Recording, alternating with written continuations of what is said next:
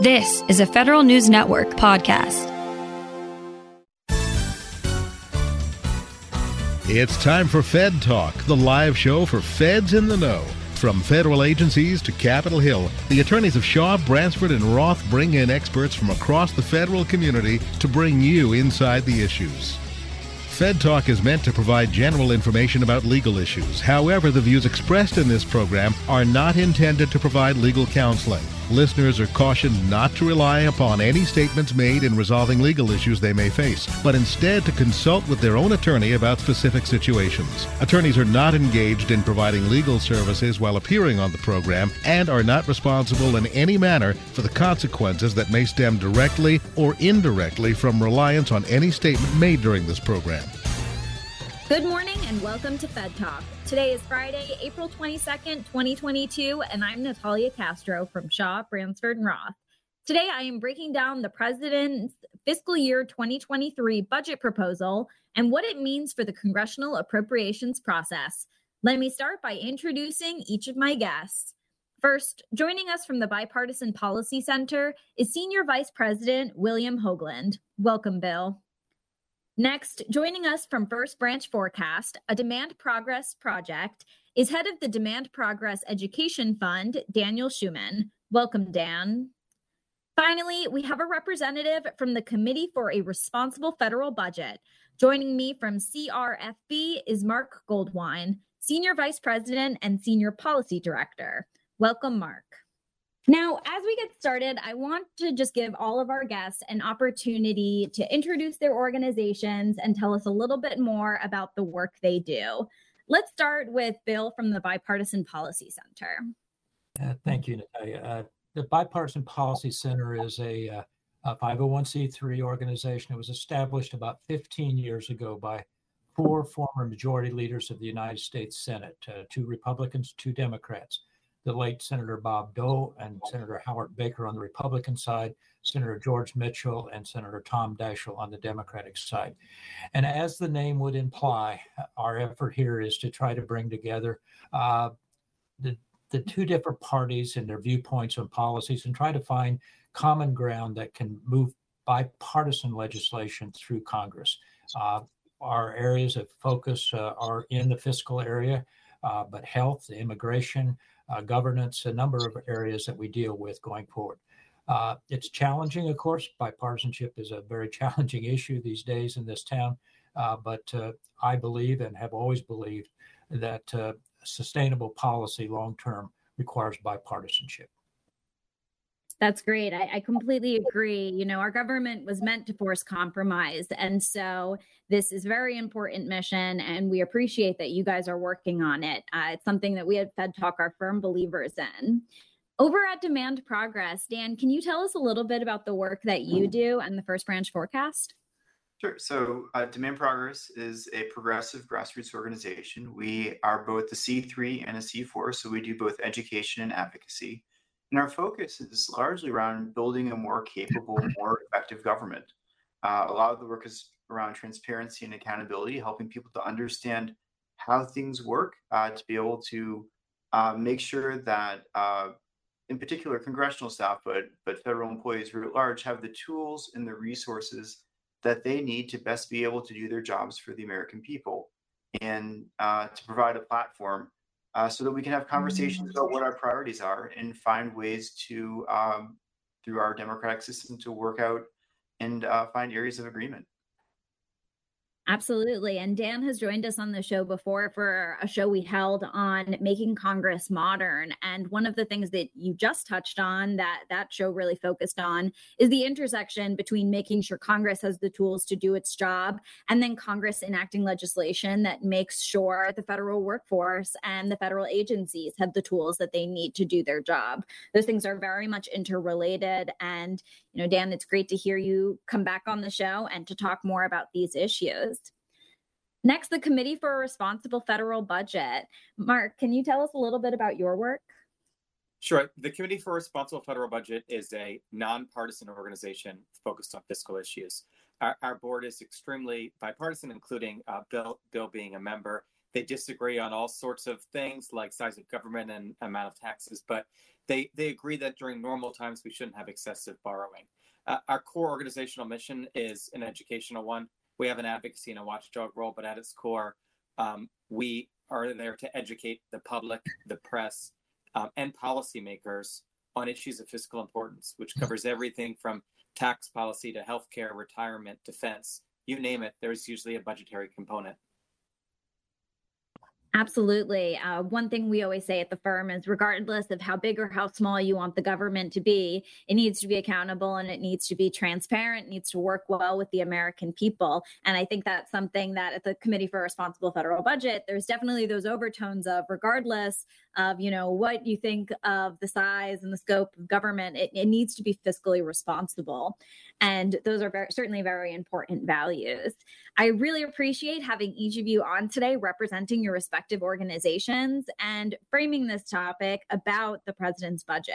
Before we get into the specifics about what the big takeaways are, you know, what things we want to see Congress really move forward with in the appropriations process, I'd want to take a couple minutes to give our readers a better understanding of the significance behind the president's budget. So, just on that general kind of question of how significant really is the president's budget, I'd like to hear you all kind of go around and provide your perspective. Bill, we could start with you. Well, first of all, I think it's first in the Constitution and more importantly in the Congressional Budget Impoundment Control Act of 1974. It's a requirement that the president submit to Congress a budget uh, by the first Monday in February. Uh, presidents don't always meet that deadline and did not meet it, of course, uh, uh last year with the new president. Uh, when President Biden was elected, it was uh, new presidents do have the luxury of uh, delaying their submission. He did submit to his 23 budget uh, a few weeks ago, and uh, it's important. Um, now, there is um, uh, there is an old uh, saying on Capitol Hill for staff that where I worked for many years that the appendix is it makes a good door stopper. Um, it is thick. It is very difficult. There's a lot of material in there but it's essential. And some people say, well, it's a waste of time for the president to submit a budget. I don't think so.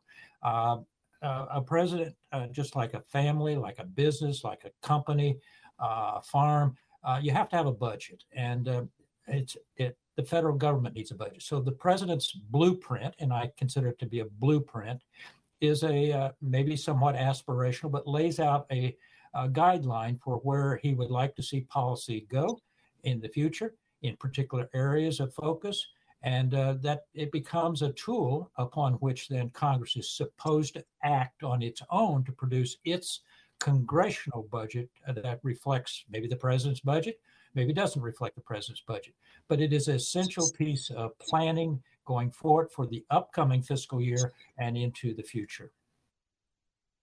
Thanks so much, Bill. That was really helpful. I'm curious about some of the reactions from Mark and Dan. Uh, well, look, I, I, think the president's budget historically has been an extremely useful document that has launched the budget process, but in recent years, it's become less useful.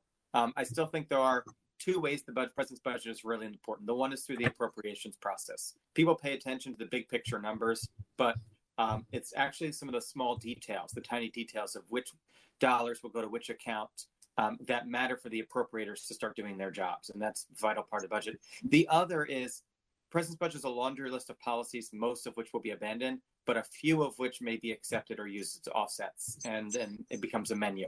Unfortunately, the president's budget in recent years hasn't been very good as an actual guide for budgeting. Um, we haven't really used it as a starting point for determining how we're going to spend. In fact, we haven't used much of anything as a starting point for determining how we're going to spend. The biggest determinant of how much we're going to spend this year and where is how much we spent last year and where. So I, I think that there's a lot of uh, truth to both of uh, uh, what was just said here. I, I think there's a couple things, at least that always catch my eye. One is that the president's budget is a political document, and its utility varies greatly based upon who's in control in the House and the Senate, uh, whether there are folks with veto power or not. They're those chambers, and um, the incentives around the upcoming election uh, for example, can have significant effects on whether Congress is going to act in time to move appropriate legislation or not, or whether it's going to sort of rubber, you know, duplicate what happened uh, in the prior fiscal year.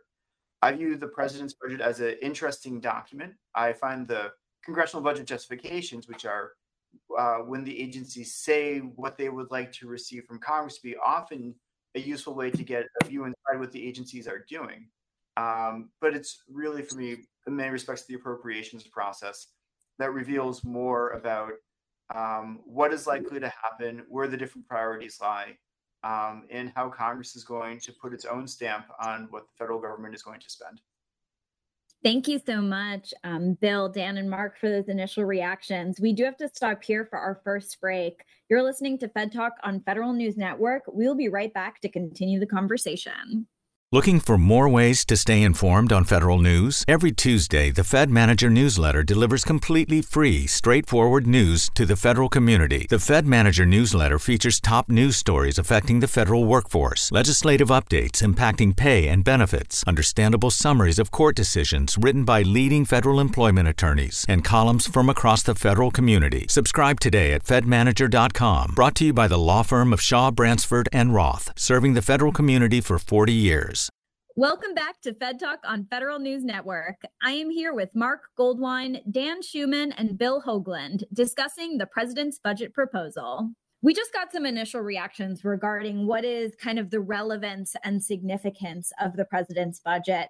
And I want to continue that conversation in asking, you know, what does the president's budget really say about our nation's fiscal outlook?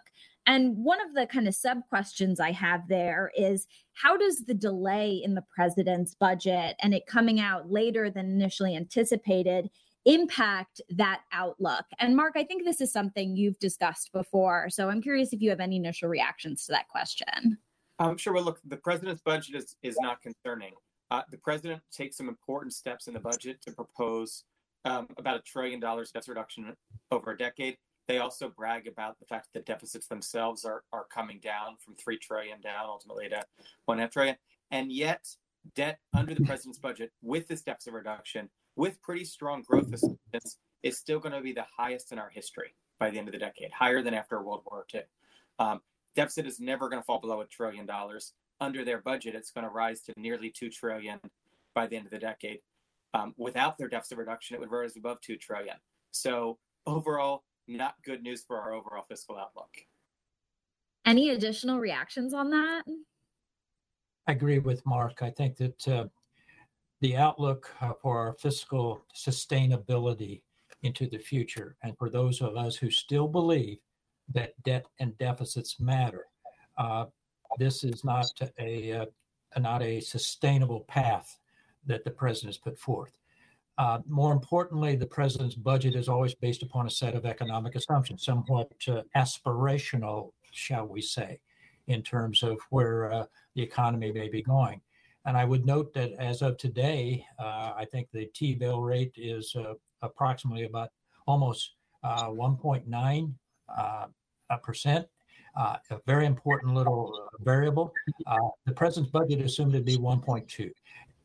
the point being that the, the economic assumptions underlying this budget are probably uh, rather uh, optimistic. And therefore, Mark's outline is probably also uh, optimistic in terms of where the president says the deficit's going to be. But whatever it is, it's going to be it's going to continue to increase. So my main point would be that uh, a budget, if it's to be uh, to to deal with long-term sustainability, uh, except for putting forth what is in the what as as you've indicated, Natalia, the, the important point here is that that the budget really sets the framework for discretionary program for the appropriation process, not the budget process, but the appropriation process. And that's probably the most important piece of this. And I, quite frankly, even today, uh, our defense people have already said that the president's request is well under uh, what is going to be needed given the situation in Ukraine. So this is a, uh, a beginning of a long process. I still believe that we'll have appropriations done either through a continuing resolution for your listeners at the end of this year, but uh, this is uh, not a budget that's going to have a major impact upon improving our fiscal sustainability. Sorry, I hate to be the, the skunk at the garden party, and, and I respect uh, Bill and Mark greatly, and they've probably forgotten more about uh, the federal budget and appropriations process than I will ever know. Um, but uh, the focus on debt and deficit um, is not something um, that we think makes most sense. I think that makes more sense to focus on priorities and investments. Uh, there is a long history of uh, economists coming before Congress um, and making assumptions about appropriate rates for saving money or the consequences of the debt and the deficit. And those have and those predictions have not uh, entirely been borne out. So I, I think that there's probably more sense in looking at, for example, the political questions here, because I think that those are going to be more determinative than um, you know various perspectives as on debt or deficit, which is something that neither party seems to care all that much about at this particular moment, and look more at the political questions that are going to arise between, for example, ideas of parity between defense and non-defense spending, uh, the increased growth of defense. Uh, something that you know we, we saw a significant increase uh, in the last fiscal year. We're probably going to see another significant increase uh, in this fiscal year, uh, whether folks necessarily want to or not, and whether that whether those determinations are appropriate in the context of the economic recovery that is taking place in the context of COVID, um, in the context of um, misalignment in military priorities that uh, did not necessarily put us in the proper situation for what's happening in Ukraine and elsewhere. Um, I, I, think the the real concern with the delay in the president's budget, um, since you know, it is often notional, uh, is really the delay in the appropriations process. That we are dealing in the context of elections that are coming up. Elections, unfortunately, are not conducive to well thought out um, uh, appropriations plans in the legislature. Things tend to get more political the closer we get to November. And there is going to be a real political fight over do we do appropriations now uh, and reach some kind of agreement um, around what the top line numbers are going to be for defense and non-defense, for example, how that's going to be balanced, or do the political folks decide to try to kick the can down the road? And what we probably will end up with is continuing resolutions uh, for a couple of years, which would certainly not be conducive to appropriate budgetary or fiscal planning. I think that's something that um, um, most folks would probably anticipate. Anyway, there's there's a lot to dig in here, um, uh, and it's interesting to watch the appropriations process as it's kicking off in the House right now. Yeah, absolutely. You know, one of the questions I was going to ask was about like what each of you really look for in the budget. But if I'm correct, and and tell me if I'm not, Mark and Bill, for you guys, it's a lot more of that kind of what are the underlying assumptions of the budget? How are we planning offsets? You know, where are we looking at the debt and the deficit?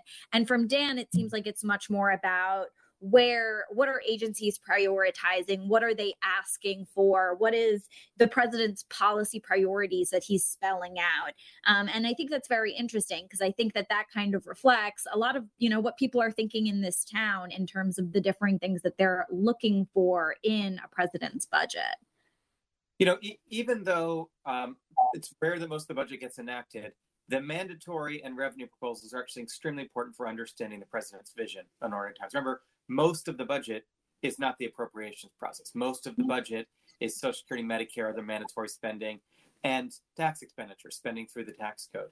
Um, one problem with this budget is the, the core of the president's agenda is actually missing from it. Um, in, in, order to kind of smooth the negotiations process on Build Back Better or whatever remains of that, they removed anything related to Build Back Better, any spending that was in the House version, any revenue related to it from the budget altogether. And so we don't really have a good picture of even the president's own priorities because they're they're sort of on a side shelf. Dan and I may have similar. Uh, Dan, you'd be surprised. You and I may have similar priorities in terms of what uh, where the federal government should be expending its resources.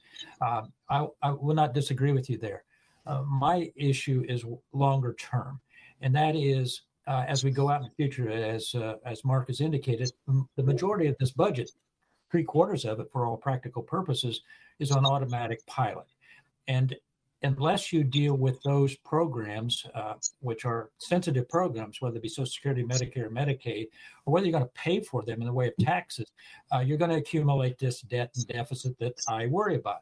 And why do I worry about it? Because not so much that uh, we can't live with deficits right now, uh, but accumulation of these deficits over time is accumulated to the point that we're up to a oh, well over 100% of GDP at the end of this time frame. And what it is is a tax on future generations. I may not be around, but my children and my grandchildren are going to have to suffer the consequences of a debt load that's either going to have to be paid for with taxes or it's going to have to be paid for with a reduction in those benefits that people want. So that's why I think our current consumption mandatory programs I consider current consumption, the investments that you want to make, which I think I agree with you most should be paid for. And that's where this budget falls down. And I would just, you know, and, like I said before, like, you know, in particular, Bill, like I just tremendously ex- respect his experience in, in, in decades of service inside and outside of government. When when I look at sorry, a lot of what I think here probably redounds to cliches. Right, governing is about deciding, um, and um, you know, do you spend money now to fix a bridge or do you keep the money in your pocket and invest it for something else? Like i mean there, there are sort of these sets of decisions. I, I think probably where all three of us agree at least I, I suspect is that congress is not up to the task with its current resources and capabilities to be able to engage in the long-term thinking to make the trade-offs that are necessary. I know that many folks have been working for a long time to strengthen funding for committees, for personal office, for leadership, for CBO, for GAO, for the other entities to help our legislators to be able to understand and to debate and to make decisions about these trade offs. Uh, when I look at the federal budget, I'm not a budget expert. I'm not going, you know, I may play one on the radio, but I do not pretend to be one. Um, and it is very hard to understand well, what's the baseline? What what are we talking about for the increase in defense spending from this year for last year? Are we using it off of the president's proposal? Are we using it after the enacted? Are we using it based on like I mean, there's all of these different numbers that are floating around that makes it very hard to to figure out what's happening. Do we count spending on veterans, which is related to defense, but it's not defense specifically? Like, what bucket do we put this in? How do we constrain ourselves to try to force ourselves to make political deals? Sequestration was something we had to live with uh, for a decade as a consequence of like that type of political bargain.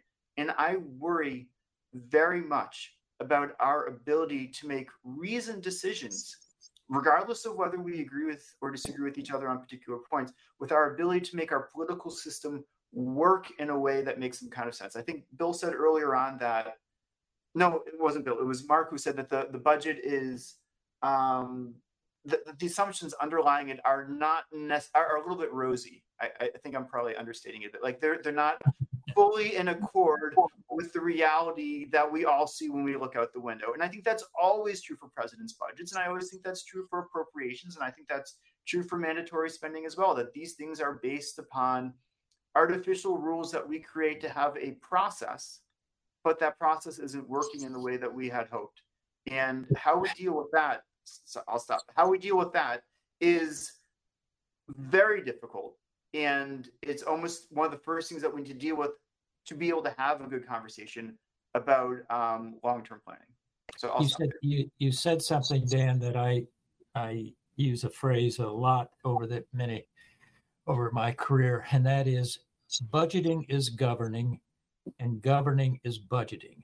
I think what you've hit upon is it's not so much the budget, it is governing is not functioning.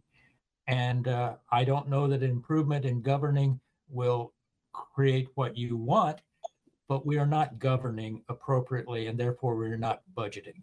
And the two are clearly related. And that's why I think that uh, uh, it's much bigger than the budget. It's the whole decision making process that has fallen. People like say the budget process is broken. I think governing is broken today, and that's why we can't make these hard decisions that have to be made. Part of that, I think, comes down to this breakdown of fiscal responsibility itself. Because even if you don't, you know, even if you don't worry about the debt for the debt's sake, um, the the beauty of things like sort of go, moving towards balanced budget, which I don't actually support, um, is that they force choices. They force trade-offs. They force us to say this part of Medicare isn't working. We could be paying less, um, and this investment is important and is worth worth raising this tax for. When we lose that budget constraint, we lose any outside force that's that's um, necessitating those kinds of necessary choices. We do need to stop here for our next break, but this has been a really interesting discussion. And when we come back, we will start it right out, right back up. Um, I know at this point we do need to say goodbye to our friend Bill, but thank you so much for joining us, and we look forward to having you back on soon. Thank you very much. pleasure to be with you. And Dan and I, Dan, Mark, and I will all continue in just a moment. You're listening to Fed Talk. Looking for more ways to stay informed on federal news? Every Tuesday, the Fed Manager newsletter delivers completely free, straightforward news to the federal community. The Fed Manager newsletter features top news stories affecting the federal workforce, legislative updates impacting pay and benefits, understandable summaries of court decisions written by leading federal employment attorneys, and columns from across the federal community. Subscribe today at fedmanager.com. Brought to you by the law firm of Shaw, Bransford, and Roth, serving the federal community for 40 years. Shaw, Bransford, and Roth. One team working all three branches judicial, legislative, executive. Judicial. SB&R employment attorneys offer specialized legal representation for federal managers. Legislative. Lobbyists in government and public affairs advocating for corporate clients. Executive. Produces two free weekly newsletters Fed Manager and Fed Agent. Shaw, Bransford, and Roth is your one destination for all three branches of government. Online at shawbransford.com. SB&R, client focused, results driven. Welcome back. You're listening to Fed Talk on Federal News Network. We are just entering the second half of our show with Dan Schuman of Demand Progress and Mark Goldwein from the Committee for a Responsible Federal Budget. We have just been talking about some of the breakdowns in governance that have been exacerbated or have caused issues with the budgeting and appropriations process. And Dan, if you could just keep, you know, pick the mantle right back up and talk to us a little bit about that process and the current state of it. So the process itself kicks off after the president's budget is received, at least in earnest. Um, and you know what you usually have is the House will go first with trying to engage through the appropriations process, where the the subcommittees will have a bunch of hearings and people will submit requests for what they want, and the agencies will have submitted their own budget justifications, uh, and then the House will uh, mark up legislation, the subcommittee and the full committee, probably by you know June or so, uh, and then the Senate does the same, largely in parallel, but starting a little bit later. Uh, at least that's the theory about the way that it's supposed to work. Um, what we're actually having see, seeing happen is that um, the process from the prior fiscal year is running into the current fiscal year. That the delays in um, you know reaching a negotiated agreement over what the top line budget levels are going to be and all that sort of flows from that impedes the process. It either goes forward, but without those numbers, then you have to go back and kind of reconcile it, um, uh, or uh, you know you you you basically get stuck. And a lot of the getting stuck is about the politics of the circumstances. So who gets a win and who gets a loss. It's about what are those priorities that Bill was talking about before he had to depart, um, and and so on and so forth. Uh, you know, and at one thing that's notable. So you know, for a long time there wasn't really a budget process in the federal government. That's really an artifact of of the last century. Um, and in the budget process that we have, it presumes certain types of rational behavior among the players within the political system. And there have always been veto points, and there have always been like efforts to push things back, such as like the use of the filibuster in the Senate that can have, um, you know, that can that can delay the process. But usually, there's been the ability to get enough people behind and around sort of what the appropriations bills should be individually uh, or put into these little packages. But that's breaking down even in right now, like where we have Democrats controlling the House in actuality, Democrats controlling the Senate, at least in theory, and a Democrat in the White House, um, you don't really see the Democratic Party able to effectuate the vast majority of the policy choices the majority of Democrats would want to make. And that's with the chambers in the White House aligned. What happens when it's not? You know, how how rational are the actors? What are their goals? Are they focused around making the appropriations process work? Doubtful. Are they focused around elections? More likely. Are they focused around playing to uh, their political bases, or or or or dealing with sort of uh, more extreme issues? Well, it seems that that is something that is increasing. I mean, we do see asymmetric polarization. We see the ongoing problems, particularly within aspects of the Republican Party.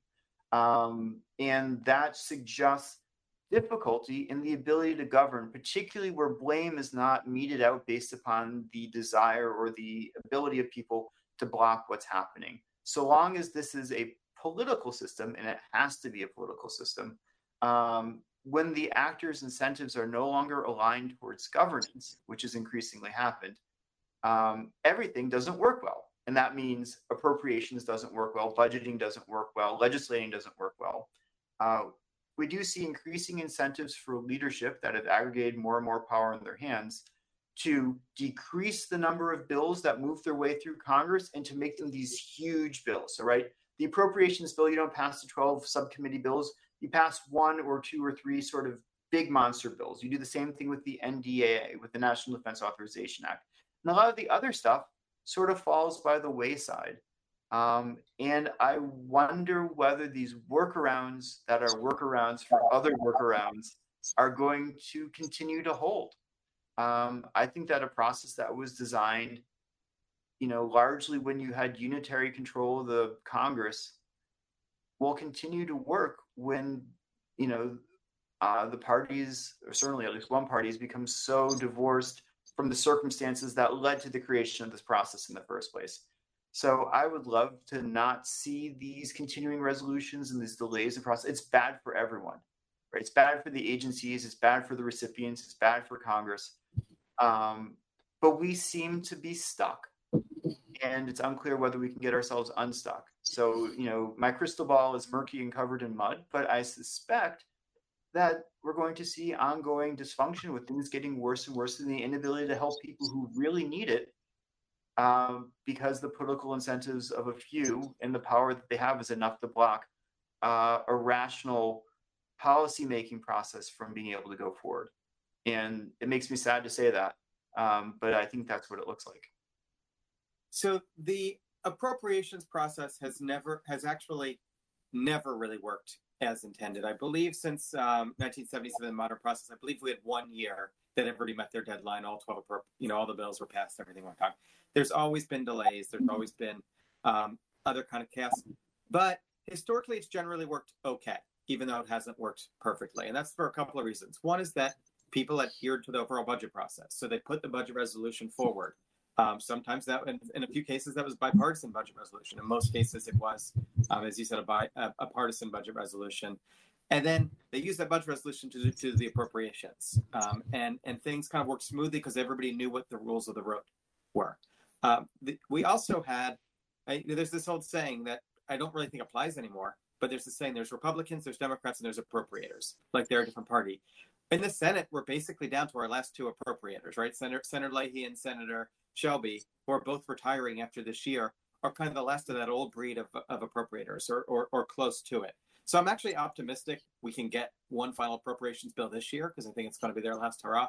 But I worry after that because um, the norms and structures, both around the, the budget process and around what members think of as their individual responsibilities, has really changed.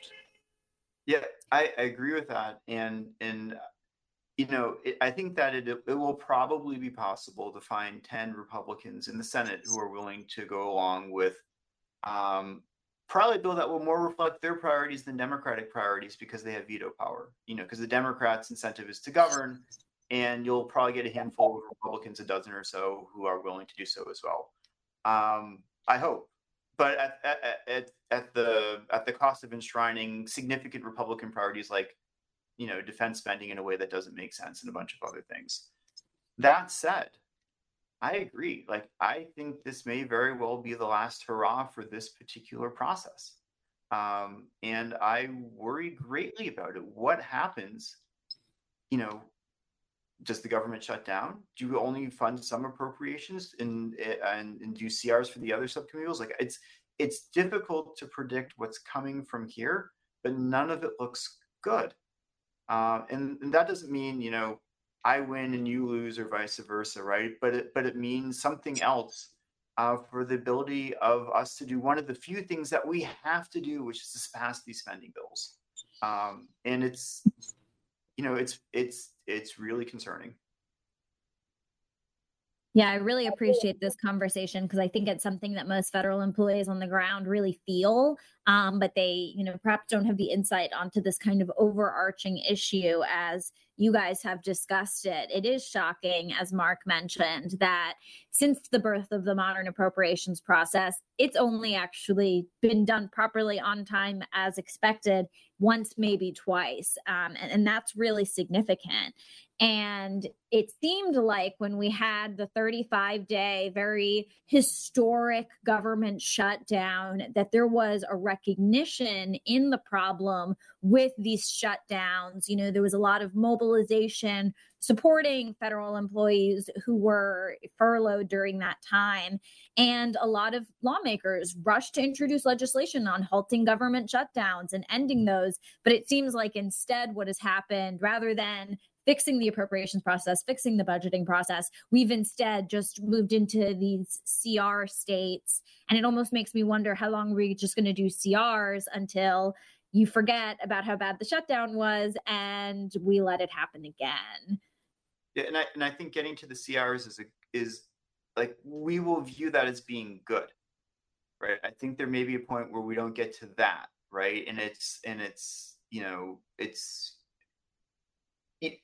a measure of the desperation, I think, is the proposals that have been put forward to address uh, these these uh, euphemistically called interregnums or gaps in federal spending, right? Like, you know, there's we're going to stop paying members of Congress. Well, actually, you can't, right? The Constitution prohibits that. You can't change the pay for a member of Congress in the term uh, which they are currently in Congress. That was the last constitutional amendment, and not a particularly good one, but like you know, it there you are. So like you can't deal with that. I think that when you see these failures, people get angry at government. They get angry at Congress, and, and they're like, these people are terrible. We should cut their pay. We should treat them badly because, you know, if you go to a, a, your doctor and you're like, I'm going to pay you 30% less because I'm unhappy with the surgery you did last time around, you're going to get a better result. Like, like that that's that type of reasoning doesn't make a whole lot of sense but that's the you know people are like oh nothing works we should just sort of tear it down which is also sort of the uh, the wrong approach. Uh, we've seen the return of earmarks. Uh, some people really love earmarks some people really don't love earmarks i don't think earmarks actually really went away uh, we just say that they went away now that they're back in a slightly you know in the way that they had been before but there was always the ability to direct spending for particular things but putting that aside um, people are trying to use that as a mechanism to have people have skin in the game. And I think it's unclear at this point whether the return of earmarks will ultimately facilitate an appropriations process or not. We saw members who, appro- who opposed the appropriations bill get some of their earmarks in, which is kind of crazy to me. Um, but you know, we'll see whether that that continues sort of in that way. Um, you know we're gonna have to we're gonna have to put our heads together and think of something else but like i think this actually goes to to what mark said and to what bill said which is that uh, the budgeting and governing are interconnected and that this is in my view about the fundamental problems in our political process and the inability to reconcile the fundamental differences that we have about whether or what kind of democracy we want and that is bleeding over into the appropriations process and the budgeting process is one of the most obvious places that we're going to have these problems. Mark, you previously mentioned how some of these really big policy priorities for President Biden and the Democrats, like Build Back Better, was missing from the budget. Um, and I think that there are a lot of political undertones for that, you know, because it, it has been so contentious. Uh, but there are also practical issues, as you mentioned, for the budget because of that. And as we move into our last segment, I want to pivot the discussion back to looking at the President Biden's budget and some of the things that were the biggest signals, the biggest takeaways. And Mark, can you just for a moment talk about that Build Back Better being missing and the significance of that um, a little bit more? Sure. So, look, the budget itself proposes about two and a half trillion dollars of new taxes paid for to pay for one and a half trillion of new spending, but it doesn't include any of the taxes passed in the House Build Back Better bill, even though the administration supports them, and it doesn't include any of the spending in the Build Back Better bill, even though the president supports them. So it looks like one and a half trillion of spending may actually be three and a half trillion of spending the president supports. We don't know because their priorities aren't in the budget. Um, and ironically, many of the tax policies that are in the budget are ones that were already rejected from the Build Back Better process. So they're the ones that we know for sure are not going to happen. In other cases, there are new creative ideas. So I don't want to overstate that. But in many ways, the, the policies that are most important and most likely to happen are missing from the budget, and the policies that are less likely to happen and less important to the president are are in there. And that makes it a little bit backwards as a as even a political document. Yeah, absolutely. And I think it highlights that disconnect between the kind of governing process and the budgeting process in its current form. We do need to stop here for our final break, but when we return, we'll wrap up this discussion about the president's proposed budget. You're listening to Fed Talk on Federal News Network. Looking for more ways to stay informed on federal news? Every Tuesday, the Fed Manager newsletter delivers completely free, straightforward news to the federal community. The Fed Manager newsletter features top news stories affecting the federal workforce, legislative updates impacting pay and benefits, understandable summaries of court decisions written by leading federal employment attorneys, and columns from across the federal community. Subscribe today at fedmanager.com. Brought to you by the law firm of Shaw, Bransford, and Roth, serving the federal community for 40 years. Welcome back to Fed Talk on Federal News Network. We are entering our last segment of the show on the proposed budget and the appropriations process. Let's dive right in.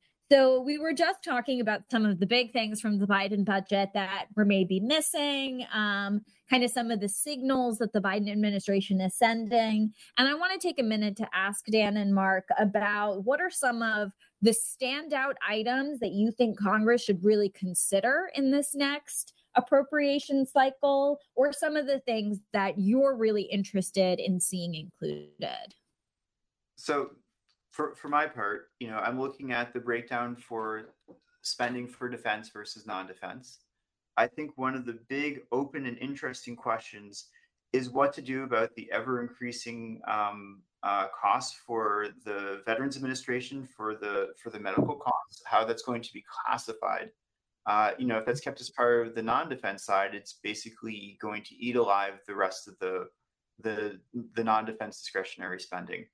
Um, I think that I'm looking for how you how do you deal with the continued consequences of COVID and uh, the different nature of the economic recovery and with the way the supply chain is moving. I'm very interested in how the military is going to deal with a circumstance that I did not expect in Ukraine uh, and what that means for um, uh, both its analytical capabilities and and also from from a deployment perspective. And I think the final thing that I'm looking for, and this is probably the thing that nobody else cares about, um, but it's the level of spending for the legislative branch. It is the smallest of the 12 appropriations bills. It's 5.9 billion dollars. It's like one half of one percent of overall federal spending, but the ability to have decently paid congressional employees and nonpartisan experts to help Congress work through all of its political issues is essential. And we have seen a you know, series of significant cuts to the legislative branch. Are we going to make it capable of doing its job at equivalent pay and resource levels to elements inside the executive branch? Or are we going to continue to disinvest in the legislative branch with the, the consequences that we aren't able to govern ourselves? So that's so that's what I'm looking for. Yeah, and I will just, you know, echo on the legislative branch. It's it's so much of what we've been talking about this whole show about Congress's ability to govern. And of course there is a political voice in that, but there's also a very practical voice about the capacity for congressional staff to be able to enact legislation that is, you know, comprehensive and meaningful, and um, and it is really based in expertise. And I think a lot of the conversations we've been seeing lately about congressional staff unionization and and these other things are so important because it sh- it it it reflects a uh, disheartening uh, in within the congressional staffers about the current state of their workplace, um, and they requires investment in order to really turn the tide on that. So I'm not surprised that that's something we're hearing about more, and that hopefully legislative branch appropriations will meaningfully address. Mark, what about you? Uh, so, as I mentioned before, the appropriations is only a small share of the budget, and I'm actually more interested in what's happening to the rest, and in particular, how, if at all, uh, Congress is going to use their reconciliation instruction. We know Build Back Better is passed in the House is dead, um, but I, I think that the administration has, at least rhetorically, made an appropriate pivot to making Build Back Better about helping to get inflation under control, helping to get healthcare costs down, um, and reducing long-term deficits. And so I'm interested to see if we can advance some drug pricing legislation, um, some reforms to the tax code, especially uh, funding the IRS appropriately so that we can actually close that tax gap and improve compliance. Um, and where we want to invest some of that money, I'd like a lot of it to go to deficit reduction, but certainly, um, the, you know, we have a lot of needs around the climate and some um, some other other needs. And so I'm just very curious how that all plays out, and I'm hopeful that we can get some of those revenue and health savings back on the table. Mark, were there specific places within the budget where you saw that spending was being cut or spending was being raised that you thought were most significant? You mentioned the IRS. I know the president gave the IRS a pretty significant bump in appropriations. Um, are there other places where you're where you're really seeing important cuts or raises? Uh, well, unfortunately, as I said before, I think the president's core priorities outside of the appropriations process are not in the budget. They're in the Build Back Better plan. So we do have to look there. Um, we did see a lot in Pell Grants. Um, among the agencies, huge increases in veterans. I actually think um, those are not wise overall because I, because um, I think we can spend a lot more efficiently on veterans. A lot of these are healthcare costs that we should be um, bringing down along with other costs by reducing our, our payments, et cetera. Um, but the big game here is what do we do about Medicare? and that's that's not really discussed in this in this budget but it is part of Build Back Better, especially on the drug side. Dan, anything to add there?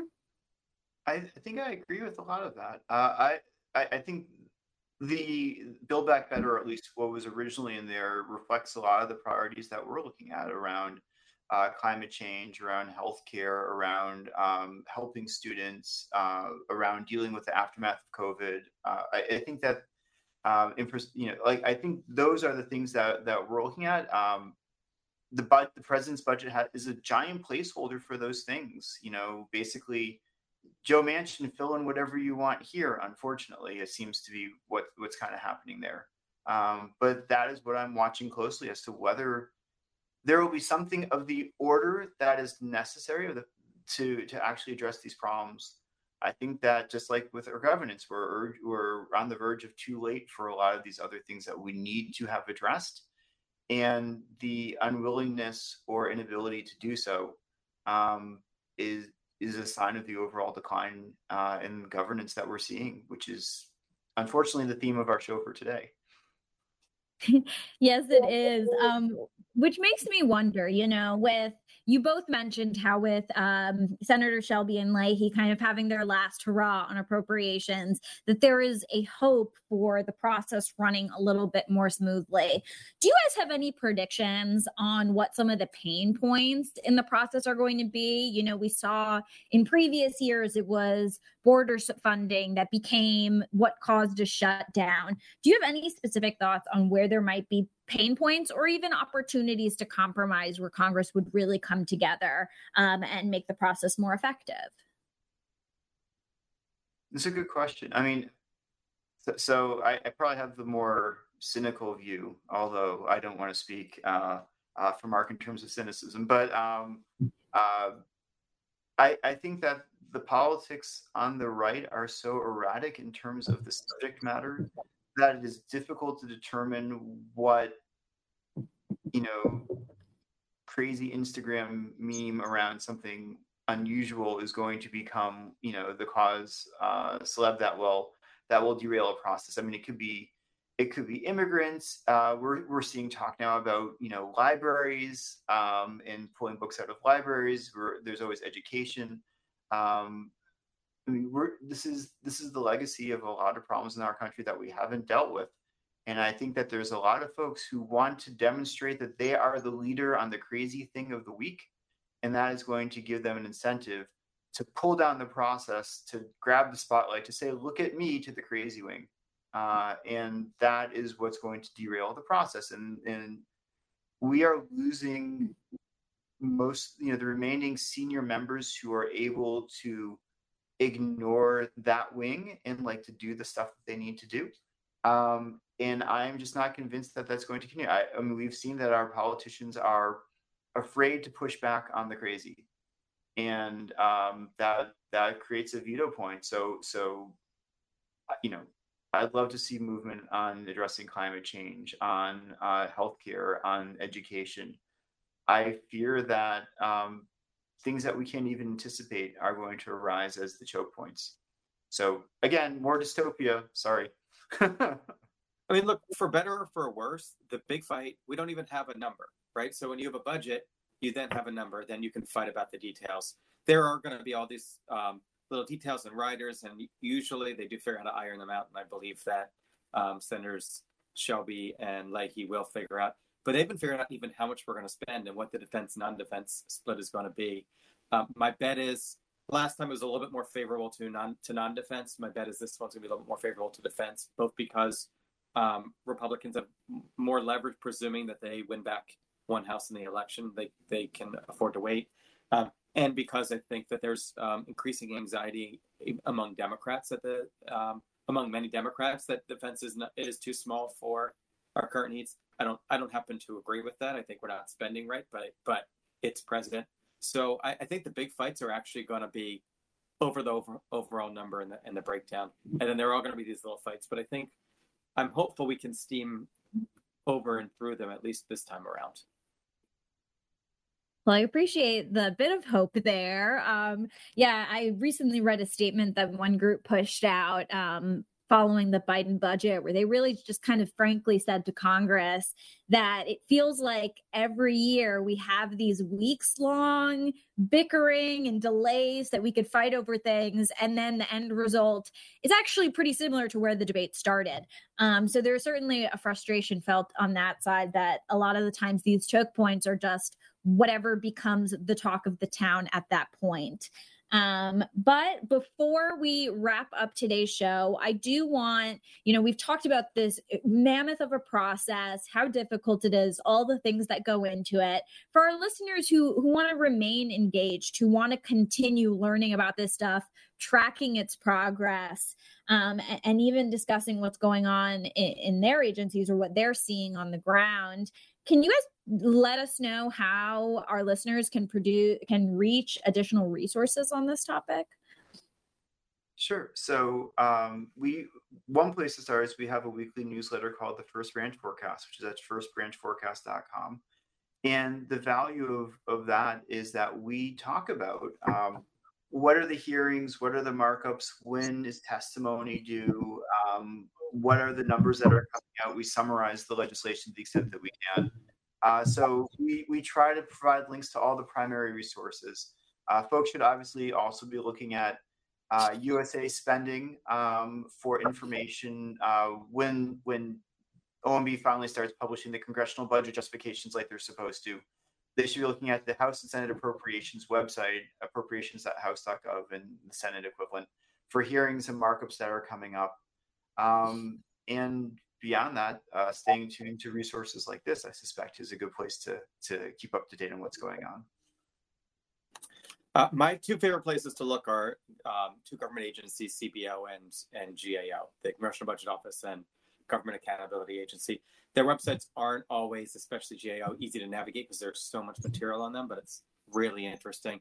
Also, check out crfb.org um, we have a lot of analysis on the president's budget, appropriations 101, Q and A's on how government shutdowns work, and everything, everything else fiscal policy.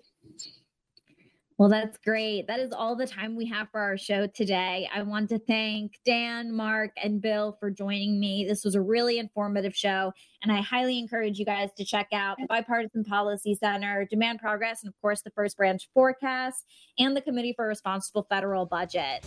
Thank you all for listening. Fed Talk is brought to you by the federal employment law firm of Shaw, Bransford, and Roth. Have a great weekend.